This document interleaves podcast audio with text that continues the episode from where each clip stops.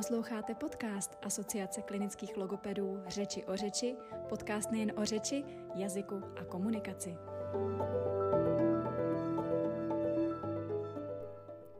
Dobrý den, milí posluchači. Vítám vás u dalšího dílu podcastu Řeči o řeči, tentokrát zase z Pardubic a s mojí oblíbenou kolegyní Terkou Školníkovou a budeme si povídat o poruchách hlasu. Ahoj Terko. Ahoj. Naše téma je zaměřené eh, na psyché, to znamená psychogenní poruchy, ale já bych tě nejdřív poprosila, jestli bychom uh, začali trošku úvodem do poruch hlasu. Zajímalo by mě, jak ses k tomuhle tématu Eh, dostala a pak postupně přejdeme volně do psychogenních poruch hlasu a myslím si, že se naši posluchači mají na co těšit a snad se i docela zasmějeme. tak doufám, že tě nesklamu teda. Já myslím, že určitě ne. Tak Teresko, řekla bys mi, nebo řekla bys nám, jak ses uh, dostala k poruchám hlasu, jak tě to napadlo? No tak uh, upřímně mě to úplně nenapadlo, ale když jsem vlastně byla na uh, pohovoru uh, v pardubické nemocnici, tak pan přednosta se mě zeptal, jestli, uh, jestli bych dělala raději poruchy hlasu nebo polikání. A vlastně díky tomu, že jsem zpívala, prošla jsem základní uměleckou školou a potom i později jsme hráli, nebo zpívala jsem na plesech, tak mě ten zpěv je jakoby hodně blízký.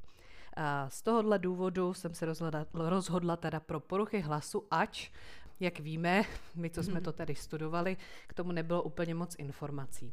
V tu dobu vlastně, když jsem nastoupila, tak do pardubické nemocnice jezdil pan doktor Kučera, což je foniatr z Rychnova, který se specializuje na poruchy hlasu, nebo je to jeden vlastně jakoby z odborníků, který se tomu věnuje. Takže jsem vlastně měla možnost jezdit k němu, do Rychnova, do ambulance a učit se to přímo jakoby od něho. A je ti to téma blízký teda? Ano, je mi to velmi blízký, moc mě to baví. Ze začátku musím říct, že to bylo hodně náročný, protože, jak jsem už zmínila, těch jakoby materiálu pro to třeba samostudium je opravdu hodně málo. Tím tedy, že mám nějaké to hudební vzdělání, tak jsem hodně čerpala i vlastně z toho. Pak jsem se v tom zdokonalila, ať už u toho pana doktora Kučery nebo na kurzu, eh, který jsem u něho absolvovala. Tam mi to tak hezky jako eh, všechno ještě docvaklo. A teď už jsem si v tom opravdu jakoby jistá. A mám i skvělou podporu vlastně našich foniatrů, takže je to takový jako fajn a moc mě to baví našim posluchačům doporučila bys nějaké kurzy, nebo jsou v současné době nějaké kurzy uh, třeba pro naše kolegyně, které by se tomu případně chtěly věnovat? Uh, já teď aktuálně nevím, jestli stále platí uh, ten kurz pana doktora Kučery, protože jsem slyšela, že kolem toho byly nějaké, nějaké jakoby, um, problémy. Takže nevím, jestli teď aktuálně hmm. jakoby běží. Zahlídla jsem na asociaci, že i snad paní doktorka Vidrová dělá nějaké kurzy. To je v Praze? Ano, ano. Hmm. Takže asi, asi bych sledovala naše stránky asociace a, a zkoušela to tam. Protože přece jenom poruchy hlasu u logopedu nejsou úplně tak jako obvyklou součástí. Mm. Já vím ze své předchozí praxe, že to pro mě byla úplná novinka a když ke mně přišel nějaký ambulant, tak jsem volala SOS tobě, protože těch informací opravdu moc není a není asi úplně ani teď, mm. i když to téma asi možná se trošku rozšířilo od té doby, co si začínala. Nicméně, nicméně asi jako neznám tady v okolí úplně mnoho lidí, na koho bych se vlastně obrátila. Vím, že tady v Lázních Bohdane. Bělohrad. Bělohrad, pardon, pletu si je pořád. V Lázních Bělohrad je ještě naše kolegyně a, ale jinak potom vlastně nevím, kam bych jako doporučila. Eh, je to otázka, protože eh, se mnou třeba na tom kurzu byla řada klinických logopedek, ale i foniatrů, ale myslím si, že většina z nich to ve finále nedělá. Mm-hmm. Že myslím si, že k tomu prostě člověk musí mít ten vztah a i trošičku jako cit třeba pro tu hudbu musí mít hm, povahu extroverta, aby se nestyděl vlastně před eh, těmi lidmi, protože eh, některá ta eh, cvičení jsou opravdu hodně expresivní a ne každý, každému to úplně sedí. Takže uh, upřímně uh, já taky moc nevím, kdo v okolí to dělá. Jak říkáš, tak v Lázních Bělohrad teda moje spolužačka z Danča. Vysoké, Danča, a jinak nám celé jméno? Uh, Dagmar Mesnerová. Děkuju. Teďka vlastně jsem uh, narazila, že v Letohradě je nějaké hlasové centrum, ale to jsem uh, vlastně do, do nedávna vůbec mhm. netušila. Mm-hmm. Já jsem měla možnost uh, za tebe vlastně jako záskok si vyzkoušet dělat terapii poruch hlasu a musím říct, že uh, opravdu pokud k tomu není nějaké nadání a, a chuť, tak to jde velmi stuha, takže... Zase nemyslím, že jako uh, ty pacienty, co jsem uh, po paní magistře přebírala, tak byli uh, velmi dobře uh, edukovaní mm-hmm. a zacvičení. No tak, tak. tak a Teresko, prosím tě, aby se našim posluchačům uh, přiblížila trošku poruchy hlasu. Tak jestli by si řekla, co je porucha hlasu, co je porucha hlasu, jak to odiagnostikuješ, jak to vyšetříš? Platí takové pravidlo, že kdykoliv máme chrapot, který trvá déle než tři týdny, tak by se měl ten člověk nechat zkontrolovat, vyšetřit na ORL. Ideálně teda foniatrem tam vlastně oni určí, jaký je problém a potom už pak, nebo aspoň takhle u nás v, nemocni to, pardon, v nemocnici to funguje, pokud foniatr shledá, že by byl efekt hlasové reedukace u toho pacienta, tak eh, mě kontaktuje a domluvíme se vlastně na postupu a nácviku. A, a ještě, jestli si dobře vzpomínám, takže náš kolega Petr Šmít eh, v Hamzově odborné léčebně, ten se teda taky věnuje poruchám hlasu. Ano, to je pravda a je to hrozně fajn právě, když eh, třeba na neurologii máme nějakého pacienta, který má třeba parézu hlasivky, já tady nějak nastavím tu terapii, tak je super, že právě pokud se dostane do, do lázní eh, k Petrovi, takže eh, vlastně ta terapie dál pokračuje. Tak snad jsme na nějaké kolegy uh, nezapomněli, když tak se omlouváme a můžete nám když tak napsat uh, na facebookové stránky pod náš podcast na sebe klidně kontakty pro naše posluchače. Nicméně, když se vrátíme zpátky k té diagnostice a následné terapii, tak uh, co dál čeká teda pacienty, když pro, projdou tím oral vyšetřením, respektive foniatrickým vyšetřením, který indikuje teda hlasovou reedukaci. Mm-hmm. Tam zase záleží vlastně na tom, jakou diagnózu stanoví foniatr. Pokud to jsou například hlasivkové uzlíky, tak se dostává přímo ke mně. Je to z toho důvodu, že se v současné době upouští od operace, protože i když se ty uzlíky snesou, odstraní se, tak pokud ten pacient uh, nebude správně používat hlas, tak je uh, velmi vysoká pravděpodobnost, že se mu znovu objeví. Kdežto my mhm. vlastně v současné době díky technice Laxvox dokážeme ty uzlíky úplně roz, uh, rozmasírovat a odstranit. Sice to není za tak krátkou dobu, ale ten efekt je vlastně jakoby na pořád. Mm-hmm. Protože se vlastně naučí používat Správně ten hlas. svůj hlas. Ano, přesně mm-hmm. tak. Správně. Pokud se jedná například o parézu hlasivek, těchto pacientů mám asi nejvíce ve své péči. Tam vlastně, no, pokud není nějaká kontraindikace, tak foniatr doporučí elektrostimulaci hlasivek. Uh, ta, ta vlastně předchází té mojí uh, terapii. Dojde mi pak pouze část těch pacientů. U někoho to zabere úplně, u někoho je ten efekt minimální nebo aspoň, aspoň třeba nějaký a u někoho to ten efekt nemá vůbec. Pak se ke mně dostávají zase. Když se k tobě teda eh, ten pacient dostane na terapii, dá se popsat, jaká cvičení s nimi děláš, nebo jak, jak si toho pacienta nejdřív vyšetříš, možná by bylo fajn říct. Jak vypadá takové vyšetření poruchy hlasu. Uh-huh. Uh, já potřebuju zjistit v první řadě, jak ten pacient dýchá, protože dech je vlastně základem celé hlasové reedukace. To znamená, že uh, sleduji, uh, jak dýchá v, uh, v klidu, jak dýchá zhluboka, jak používá hlas, jak, jak má třeba dlouhou uh, fonační dobu. Pak tam mám uh, řadu dalších vyši, vyšetření, například jestli dokáže, uh, dokáže uh, zakřičet, Eh, zeslabovat ten hlas. Eh, sleduji, jestli eh, tvoří tvrdé hlasové začátky. Takže zhodnotíš si celou tu mm-hmm. o, vlastně formální stránku toho hlasu, jestli no. to takhle můžu říct, a potom teda navážeš na nějakou uh, terapii.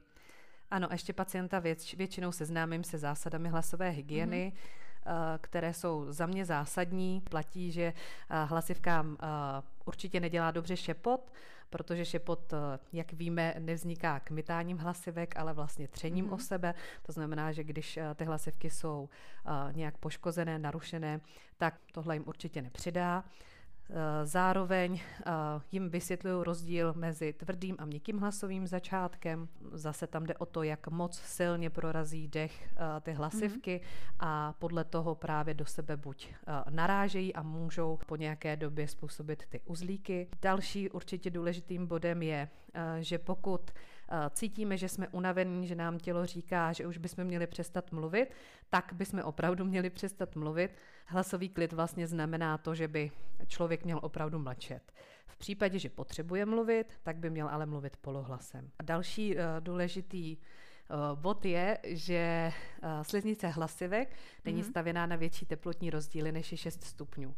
Takže uh, známe to všichni v létě, uh, kdy je venku velké teplo, sedneme do auta, všichni si pustíme klimatizaci, fouká to na nás studeně, pak jsme všichni nemocní. Je to právě tady z tohohle důvodu, že ty hlasivky se brání. Dál pak třeba teďka v zimě uh, sedíme v místnosti, která je vyhřátá na 20 stupňů, Vyjdeme ven, kde jsou tři stupně, nedej bože, teď všichni máme rýmu, Nutí nás to dýchat ústy, zase všechen ten ledový vzduch jde přímo vlastně do toho krku. Těmi zimními měsíci se určitě uh, pojí i topení, kdy ten vzduch v těch místnostech je suchý a potřebujeme ho zvlhčovat. To znamená narychlo uh, vyvětrat třeba tu místnost nebo si dát třeba na noc mokrý ručník na topení a podobně. Já si myslím, že určitě nejsou hodný nějaký kořeněný jídla. Ano, uh, tam já vždycky říkám pacientům, že nejde o to, že vadí přímo konkrétně ta mm-hmm. potravina, ale spíš, že může způsobit to, že vysuší třeba tu sleznici mm-hmm. a ona se pak brání zahleněním. Když uh, člověk je zahleněný, tak má tendenci si odkašlávat, takové to...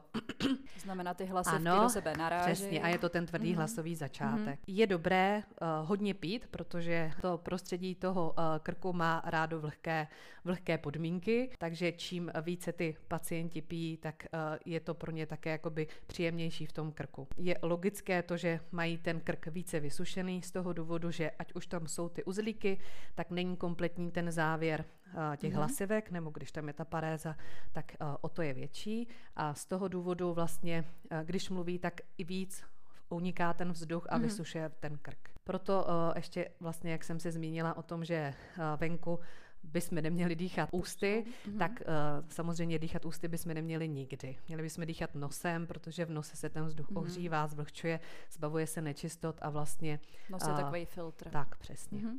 Jdou nějaká, nějaké cviky na terapii popsat takhle pro naše posluchače? Jde říct, jako, ono asi nejsou určitě univerzální cvičení, to je jasný, protože s každou, uh, s každou poruchou hlasu, respektive s každou diagnózou pracuješ trošku jinak, mm-hmm. ale je něco, je něco, co bys mohla našim posluchačům eh, třeba přiblížit? Eh, určitě je základem to správné dýchání. Eh, většina mých pacientů dýchá do hrudníku, kde nemůžou vlastně s tím dechem správně pracovat protože když se nadechneme do toho hrudníku, jednak jsme toho dechu plní a nemáme nad ním tu kontrolu. Když to, když se nadechneme správně do břicha, ten nádech je mnohem kvalitnější a díky bránici my můžeme využít brániční opory a uh, tím spevnit i ten hlas. To znamená, že určitě základem je naučit se správně dýchat mm-hmm. do mhm. břicha. To je takový uh, asi jakoby nejdůležitější bod.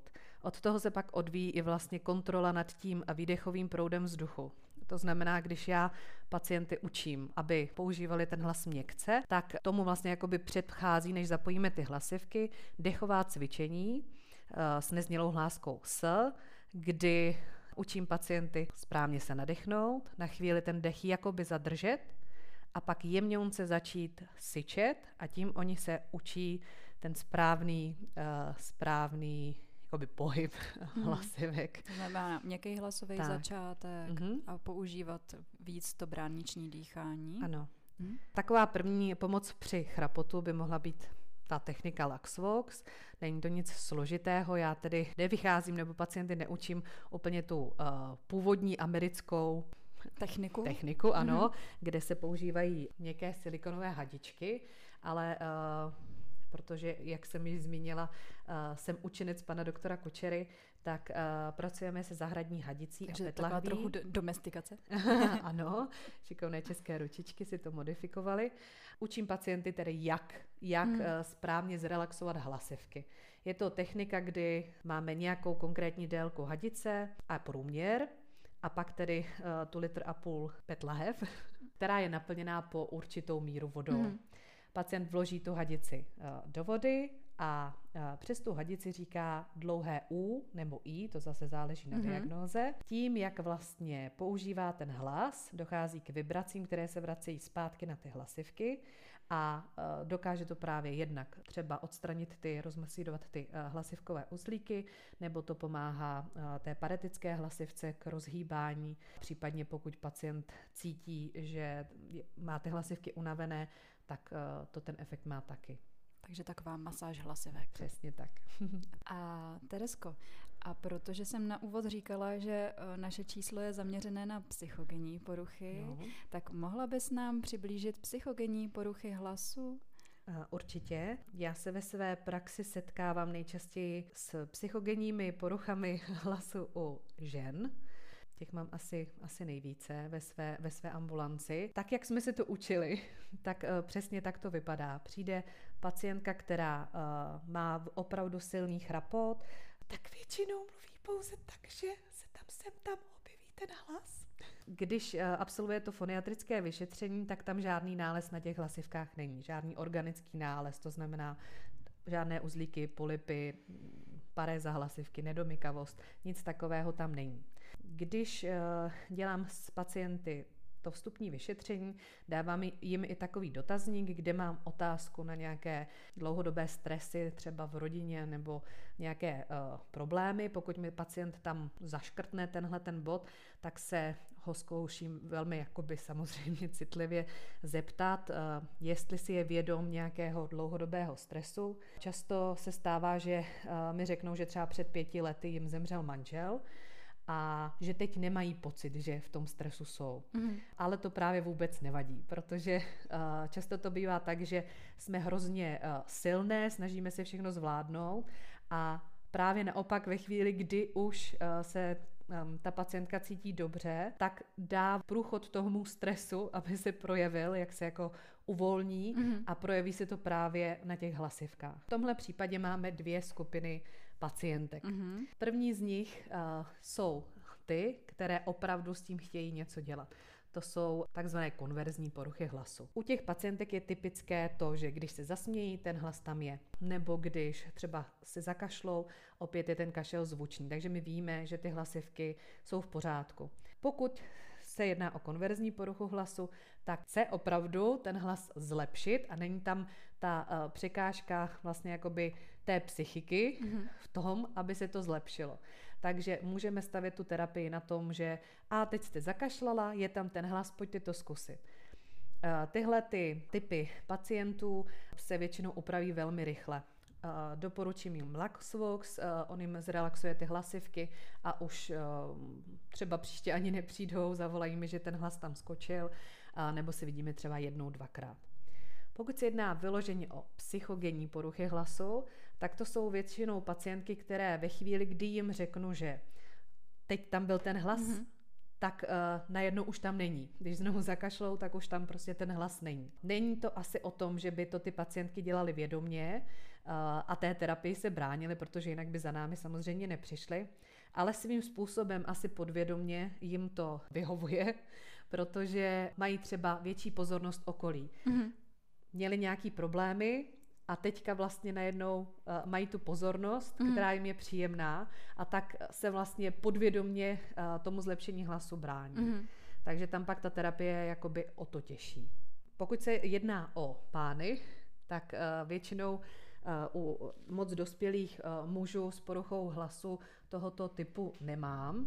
Většinou mám v péči spíše dospívající muže s takzvaným fistulovým hlasem, kdy psychicky nezvládnou přechod z toho dětského hlasu na ten mužský. A jak probíhá taková terapie? Ta terapie probíhá tak, že se snaží, snažíme snížit polohu hrtanu, Zase nejdřív děláme nějaká relaxační cvičení, aby se uvolnili, protože když tam je ta psychická nadstavba, vždycky jsou v nějaké tenzi, mm-hmm. takže my potřebujeme, aby se uvolnili, zrelaxovali a potom se snažíme objevit vlastně ten nový hlas. Ne vždycky ho hnedka přijmou, přijde jim to zvláštní, mm-hmm asi se bojí ho tak nějak používat, aby na sebe na, třeba neupozorňovali. Přesně tak. Mm. A hodně často se stává, že třeba ten hlas vyvodíme před velkými prázdninami, ale oni ho ještě nepoužívají, protože mm-hmm. stále chodí do školy a přijde jim divné vlastně přijít do té školy a najednou mluvit jiným hlasem. Tak většinou uh, vyčkávají přes ty dva měsíce, nebo mezi tím si to samozřejmě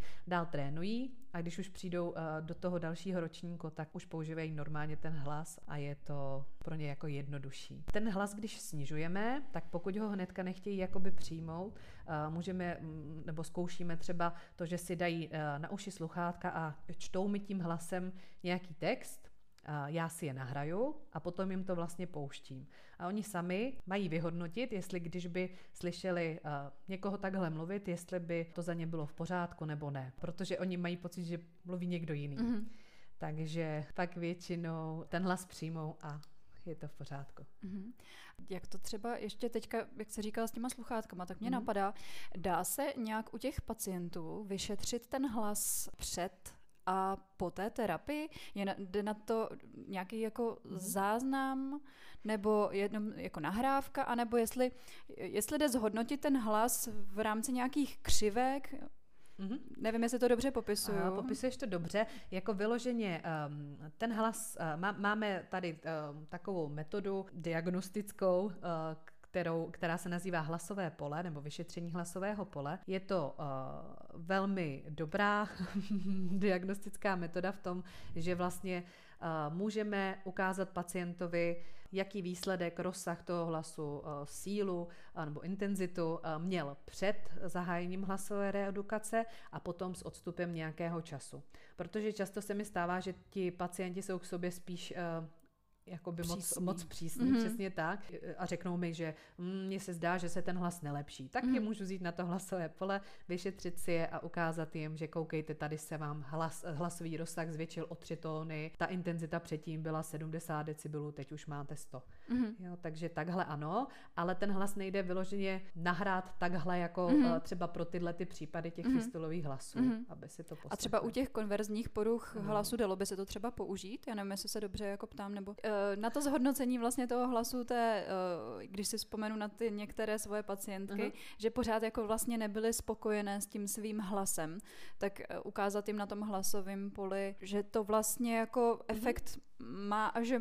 Určitě, určitě. Tam vlastně jakoby každá změna se uh, propíše do toho grafu uh-huh. a je to mm, prostě objektivní uh, metoda, takže není to jenom o tom mým pocitu, uh-huh. že já jim říkám, ne, zlepšila jste se, ale vidí vlastně uh-huh. reálná čísla. Což je vlastně super, protože to objektivní eh, jim vlastně dokáže to, že ta terapie je úspěšná ano. A mnohdy jsou na sebe prostě opravdu jenom přísný. Mm-hmm. Potom ještě uh, mám skupinu pacientů, nestává se to úplně často, ale pokud uh, ta porucha hlasu trvá dlouhou dobu, a je tam potvrzen ten organický nález, tak uh, se může stát i to, že se vlastně propojí ta uh, organická porucha hlasu s tou psychogenní poruchou hlasu že ten pacient jak uh, už dlouho se v tom utápí, ono to je hodně náročné, ono si to takhle člověk asi nedokáže úplně představit, ale um, když zmíním třeba ty, um, ty parézy hlasivek, uh, vemte si, že vlastně vám ten dech utíká strašně moc a, a jste z toho i unavení. Mm. To okolí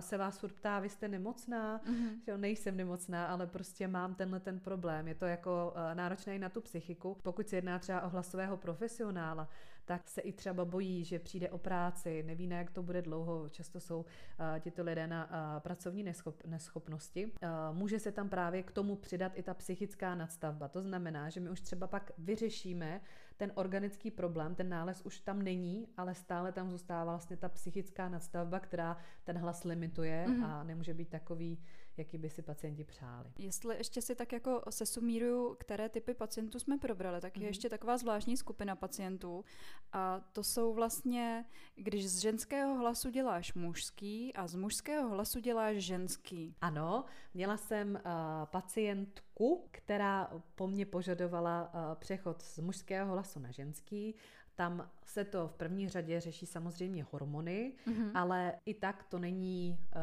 úplně, uh, úplně třeba do takové míry, aby s tím hlasem byly spokojené. Ta terapie zase je taková specifická v tom, že musíme najít nějakou tu, uh, tu polohu uh, toho hlasu, která je ideální. Samozřejmě ono se to dá řešit toto i chirurgicky, ale většinou se do toho ti pacienti pouštět nechtějí. To znamená nějaké natahování hlasivek? Ano, ano. V případě, že chtějí vyšší hlas, tak mm-hmm. se mhm. hlasivky natahují, ano. To znamená, tam ta práce je asi na delší dobu, nejenom teda, co se týče teda té terapie těmi hormony, ale určitě i tvoje terapie na delší dobu, protože to nejde určitě jakoby hned a nejspíš jako, co je, co je jako jednodušší, z ženského mužský, z mužského ženský, nebo to nejde vůbec jako se sumírovat? Já osobně si myslím, že by pro mě bylo jednodušší učit z ženského mužský, možná mm-hmm. i tím, že jsem sama žena. Eh, tenhle případ jsem zatím ještě neměla, takže eh, nemůžu to říct na, na 100%. Mm-hmm. Ale pocitově bych to vnímala takhle. S tím, že uh, zase je to hodně jakoby subjektivní. Ten uh, pacient si vlastně osvoje nový hlas, který mm-hmm je to poloha, která není tomu tělu přirozená, takže musí si na to zvyknout, musí to znít dobře, aby to neznělo samozřejmě strojeně. Eh, musí mít nějakého komunikačního partnera, kterému eh, důvěřuje, aby si to zkoušel s ním, mm-hmm. protože samozřejmě na té terapii není to tak eh, časté, aby, mm-hmm. aby si to prostě zautomatizoval, protože je, jsou to dospělé osoby, takže ten hlas používali Mnoho let. Tak, přesně. Mm-hmm. A samozřejmě víme, že čím déle se začne, tím je ta automatizace do toho běžného života pak těžší. A máš nějaké zajímavé případy, protože jsem zmínila, že se chce zaměřit hlavně na ty psychogenní poruchy hlasu. Mm-hmm. Máš nějaké zajímavé případy, které bys nám mohla říct a jak se to třeba řešili s pacienty? Mm-hmm. Ono uh, jde říct, eh, nebo chtěla bych říct to, že pokud tam je nějaká ta psycho, psychogenní nadstavba, uh, já vždycky pacientům říkám, že se nic neděje, protože oni často, když to já zmíním, tak mají pocit, uh, že jsou blázni mm-hmm. a mhm. že Bůh ví, co z nich nedělám, tak jim vždycky říkám, že to je prostě psychosomatika, že musí si uvědomit, že často to přirovnávám třeba k trémě, že když někdo má trému, tak někdo červená, někdo začne koktat, někomu se potí ruce a tím, že se na to bude soustředit a bude si říkat, ne, nedělej to, tak se to nezlepší a naopak to spíš bude o to horší.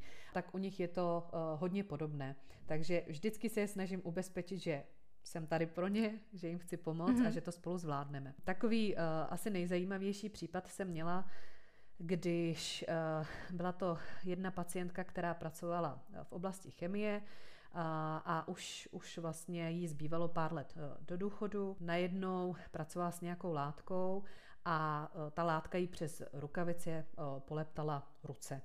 A ona vlastně ztratila hlas. Když přišla na tu foniatrii, tak vlastně to popsala tak, že na, na těch hlasivkách teda mm-hmm. opravdu nic nebylo. Paní doktorka vyloučila nějakou uh, organickou příčinu, že by mm-hmm. třeba ty hlasivky se poleptaly a bylo to způsobené tím ale pacientka udávala, že ten hlas ztrácí pouze v případech, eh, pokud přijde do kontaktu s nějakými výraznými pachy. Mm-hmm. To znamená, že když se třeba ke mně objednávala, tak normálně mluvila takovýmhle hlasem jako já.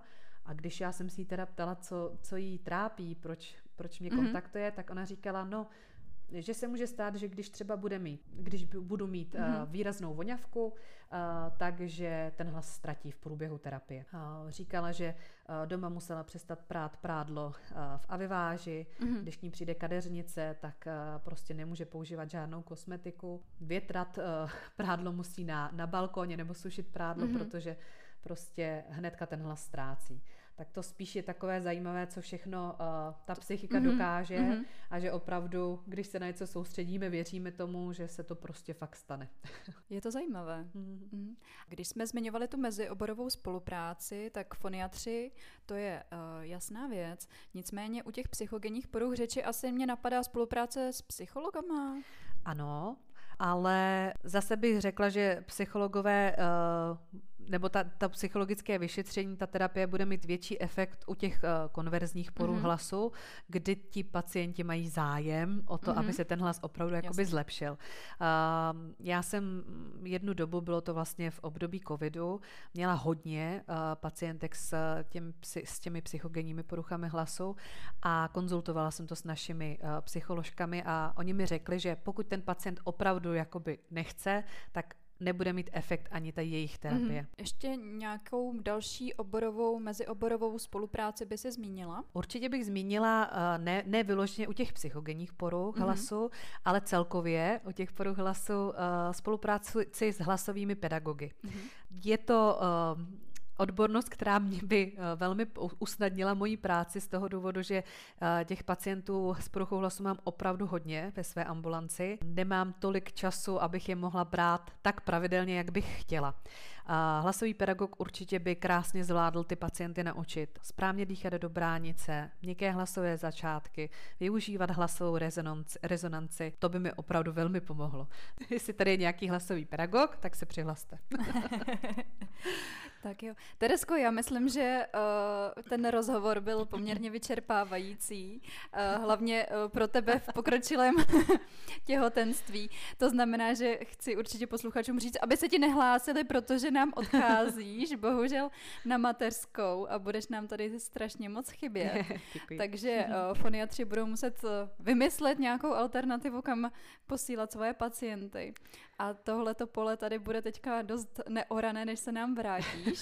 A nicméně strašně moc ti děkuji za rozhovor, že jsi na mě udělala čas. Děkuji za pozvání, bylo to moc příjemné, třeba někdy znovu naslyšenou. A já chci jenom posluchačům říct, že klidně, kdyby měli nějaké dotazy, tak eh, ty ještě do konce března, když mm-hmm. tak můžeš vyřídit nějakou korespondenci. Určitě. A potom už prostě Budu doma. Budeš doma odpočívat. Já se loučím, mějte se moc hezky a příště zase naslyšenou. Právě jste slyšeli další díl podcastu Řeči o řeči. Diskutovat můžete na našich facebookových stránkách Listy klinické logopedie nebo nám napište, jaká témata by vás zajímala, či typy na hosty, které bychom pro vás mohli vyspovídat. Můžete nám psát na e-mail listy klinické logopedie zavináč gmail.com anebo na našich facebookových stránkách.